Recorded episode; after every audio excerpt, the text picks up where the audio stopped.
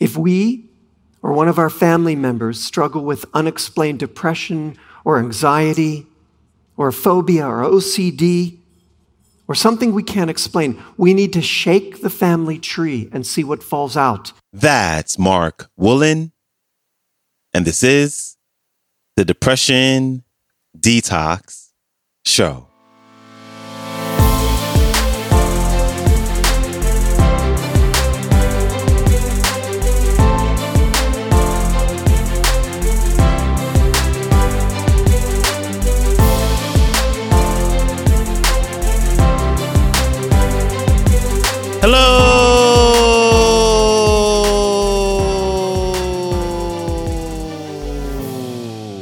And welcome back to the Depression Detox Show, where we share ideas and stories to help you live a happier life. I am your host, Malik Josephs. Happy Wednesday. I am grateful for you tuning in with me today, and we have another great one in store for you. And this one is very intriguing because our featured speaker talks about inherited trauma, which is basically the impact that your parents went through or your grandparents went through that could have possibly been passed down to you. Very intriguing, very fascinating topic that I hope can help people get some more clarity and insight while on their healing journey. So without further ado, here's one of the leaders in the field of inherited family trauma and the 2016 winner of the Silver Nautilus Book Award in Psychology, Mr. Mark Wolynn. Enjoy. About 26 years ago, I began to lose the vision in one of my eyes. I was diagnosed with a chronic form of retinopathy, and there was no cure. And the way it was progressing, the doctors told me to expect that I would likely lose the vision in the other eye as well. And faces were now a gray blur and road signs I couldn't read. And everything I tried, hands-on healing, supplements, juice fasts, all seemed to make things worse. My worst fear was coming true. I'd go blind. I'd be unable to take care of myself. I'd fall apart. My life would be ruined. These sentences would serve to be the key to my healing. I just didn't know it at the time. They echoed traumas that had taken place in my family history long before I was born. So here I was. I'm losing more and more vision each day. I'm terrified. I'm desperate to make sense of what's happening to me. I leave my work. I leave my relationship. I leave my city. And I go on a search for healing, a search that takes me halfway around the world as far as Indonesia, where I'm learning from some very wise spiritual masters, spiritual teachers. I'm sitting at the feet of gurus. I'm chanting, I'm fasting, I'm meditating for days on end. One time I sat on a cushion for 3 days and nights without, blindfolded, earplugged, 72 hours, no sleep, small bowl of rice in the morning, water, to come to know the madness of the mind. That was the goal. I discovered the madness of my mind was worst-case scenario thinking. That if I could just worry hard enough, I could insulate myself from what I feared most. So it was during this time that I had a satsang, a meeting with a spiritual master, and I waited in line all day, and it 8 hours, and by the time I get to the front of the line, I'm thinking he's going to commend me for being this awesome meditator. Of course, I'm just moments away from total enlightenment. But instead, he looks right at me, Actually, I should say he looks right through me. And he could see what I couldn't see. And he said, go home and call your parents.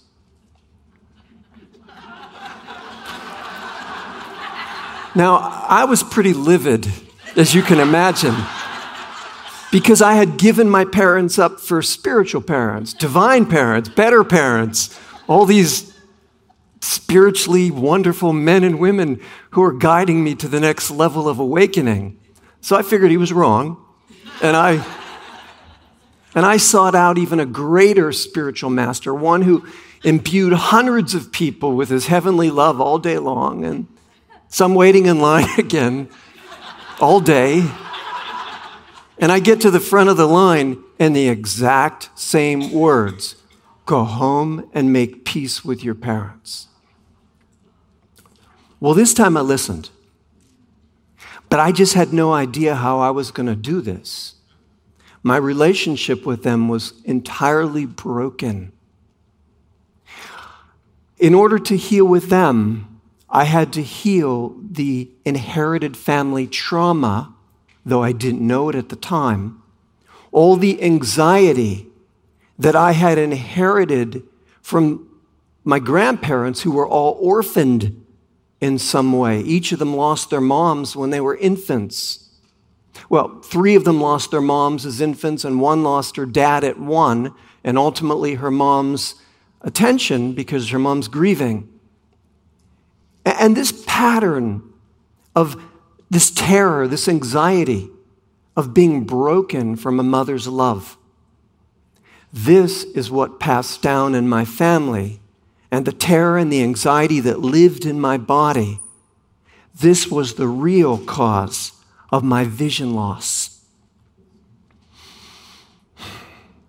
I remember being a small boy, maybe 5 or 6, running into my mother's room whenever she'd leave the house. I'm panicked, and I'm going through her drawers, and I'm pulling out her stockings, her nightgowns, her scarves, and I'm breathing in the scent because I'm never going to see her again, which is the truth for all my grandparents.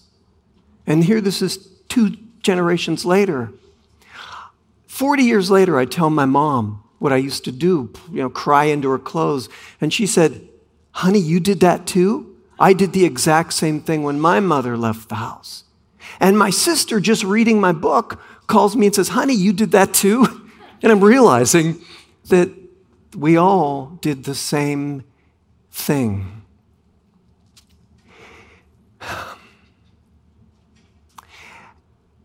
After healing this broken bond with my mother, my vision came back, and I felt compelled to teach these principles that I had learned, and ultimately developed a method for healing the effects of inherited family trauma.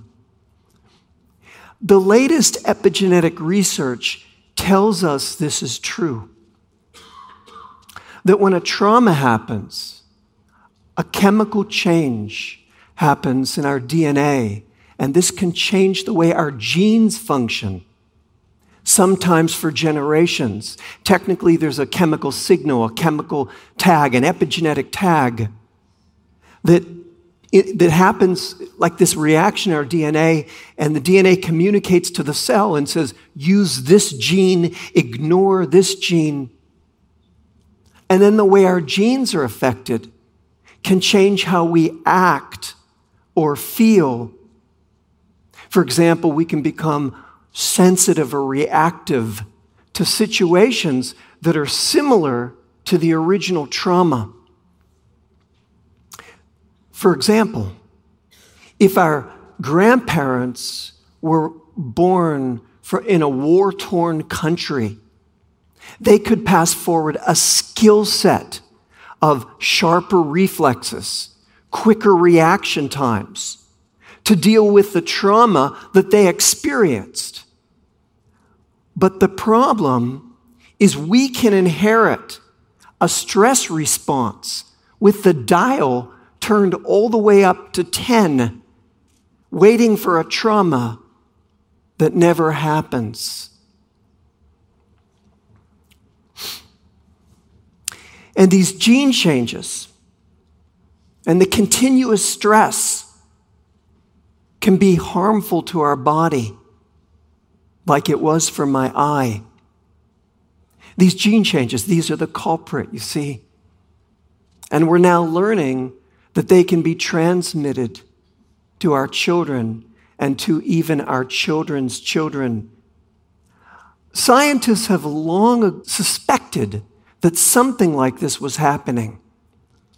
But it wasn't until about 10 years ago that this neuroscientist from Mount Sinai Medical in New York, Rachel Yehuda, discovered that Holocaust survivors and their children shared the same trauma symptoms, specifically the low levels of cortisol, that's the stress hormone that gets us back to normal after a stressful event.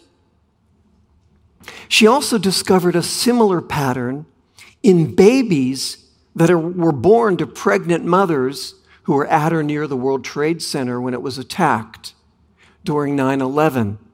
And when these mothers went on to develop PTSD, their kids had 16 different genetic markers, low levels of cortisol, et cetera, symptoms like the mothers.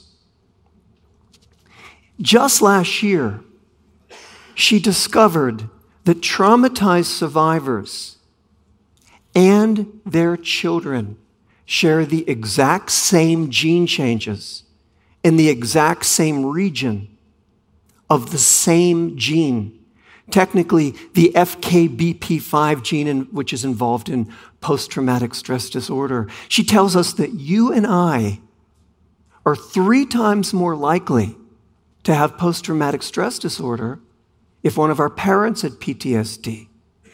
And as a result, we're likely to struggle with depression or anxiety. I once worked with this woman. She was consumed with anxiety as soon as she became a new mother. She had no anxiety prior, but when she's pregnant, she's absolutely out of her mind. And so, using some of the questions I outline in my book, we determined that she had this horrific fear that she would harm her new baby. And I asked her the obvious, did you ever harm a baby? No. Did anyone in your family ever harm a baby? No. Wait a minute, she said. Oh my God, my grandmother, when she was a young woman, she lit a candle, caught the curtains on fire. The house caught on fire. Her baby was upstairs. She couldn't get her baby out. Her baby died, but we were never allowed to talk about it. She had inherited her grandmother's fear, the feeling that she could harm her baby, and it struck once she became pregnant. Now I'd like to take you back to the beginning with me. 20-some years ago, I worked with a lot of self-injurers, and I was working with this cutter. I'll call her Sarah. And Sarah, the way she cut that was unusual is she would cut into her arm or her abdomen or her legs so deeply that she would almost bleed to death. And her mom and her dad would have to take her to the hospital, and she'd be put into a psych ward for weeks at a time. She would almost bleed to death when she'd cut. So I asked her, Sarah, what do you think about right before you cut? Right as you're holding the razor blade, what are you thinking? And she said, I deserve to die? Now I'm looking at a 24-year-old woman whose life had just begun. And I say, Sarah, what have you done? Did you harm somebody? Did you accidentally cause an accident? Somebody got hurt? Did you leave somebody and they killed themselves? She said, no, nothing like that. So I did what I was trained to do. I looked at her relationship with her mother. Brilliant. Great relationship. I looked at her attachment with her mother. Secure. Strong. I looked at her relationship with her dad. Loving. She was able to receive love from both of her parents. I was flummoxed. And then I said, tell me about your grandparents. And then she dropped the bomb. She said, my grandmother was an alcoholic, and she was driving the car drunk with my grandfather in the passenger seat, and she hit into a pole, and my grandfather got cut, lacerated, as he went through the windshield and died before the ambulance could get there. And in that moment, we made a crucial connection. In that moment, when she cut herself, it was from the grandfather, like the grandfather. When she felt she deserved to die, whose feeling was that? Yes, of course, the grandmother. Most of us have trauma in our family history, yet not everyone manifests inherited family trauma. Why is that? Why do some people seem to relive and others don't? What makes these traumas repeat? Epigenetics is just one piece of the puzzle. What I found is what seems to anchor these traumas, what creates these repetitions, is when traumas aren't talked about, when the healing is incomplete, when people are excluded or rejected, and the pain and the grief and the shame and the embarrassment and the anger is too great, and there's no healing, there's no resolution. And when this happens, aspects of these traumas can show up in later generations. Unconsciously, we'll repeat the pattern or share a similar unhappiness so that ultimately it has, this trauma has another chance to heal. I believe that the contraction in a trauma is ultimately looking for its expansion and will repeat again and again until that expansion happens. And for that reason, I'd like to leave you with three insights. First, if we or one of our family members struggle with unexplained depression or anxiety, or a phobia, or OCD, or something we can't explain, we need to shake the family tree and see what falls out. What family secrets have been hidden? What stories didn't get told? What traumas never healed all the way? It's important to know these things, especially if we or one of our children are affected with things we can't explain, struggling with symptoms. I found that if we ignore the past, it can come back to haunt us. But if we explore it, we don't have to repeat it. We can break these destructive patterns.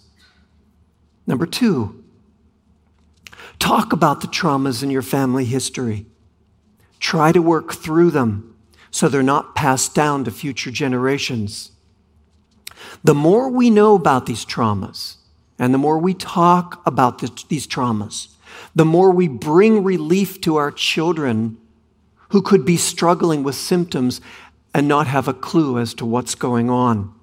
We need to identify this trauma language and link it to the event so we can break this cycle and we can heal. And lastly, thirdly, we need to heal the brain's super efficient trauma response that keeps us stuck in a state of suffering. Ultimately, we need to have new experiences that are powerful enough to override the old trauma response that lives in us. Then we need to practice the new feelings and the new sensations of this new experience, so that they can become ingrained in us and our brains can change.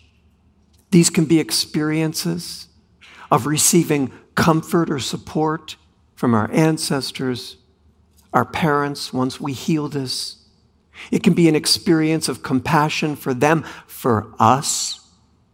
It can be an experience of receiving or feeling gratitude, generosity, loving kindness, especially for that part of us that's inherited this fragmentation or that got fragmented when we were young.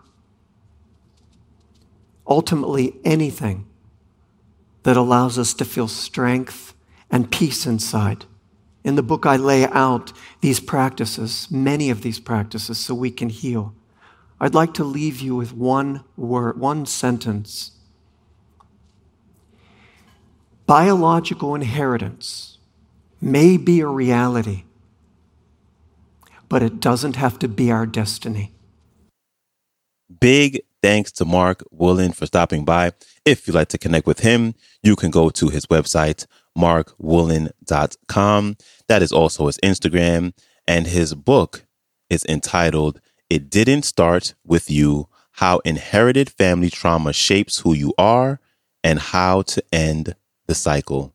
And I got this clip from YouTube. It is entitled, It Didn't Start With You, Mark Wolynn. And I'll have links to everything I just mentioned, along with a link to the entire talk, which I highly, highly recommend that you check out. It will all be in the show description below, so you can go and check that out. All right. Don't forget to follow the show, share it, or leave a rating and review on Apple Podcast or Spotify Podcast. I really, really appreciate you for it. And that is a wrap for me. I hope you have a balanced rest of your day, and I will see you back here tomorrow. So until then, stay strong. Later.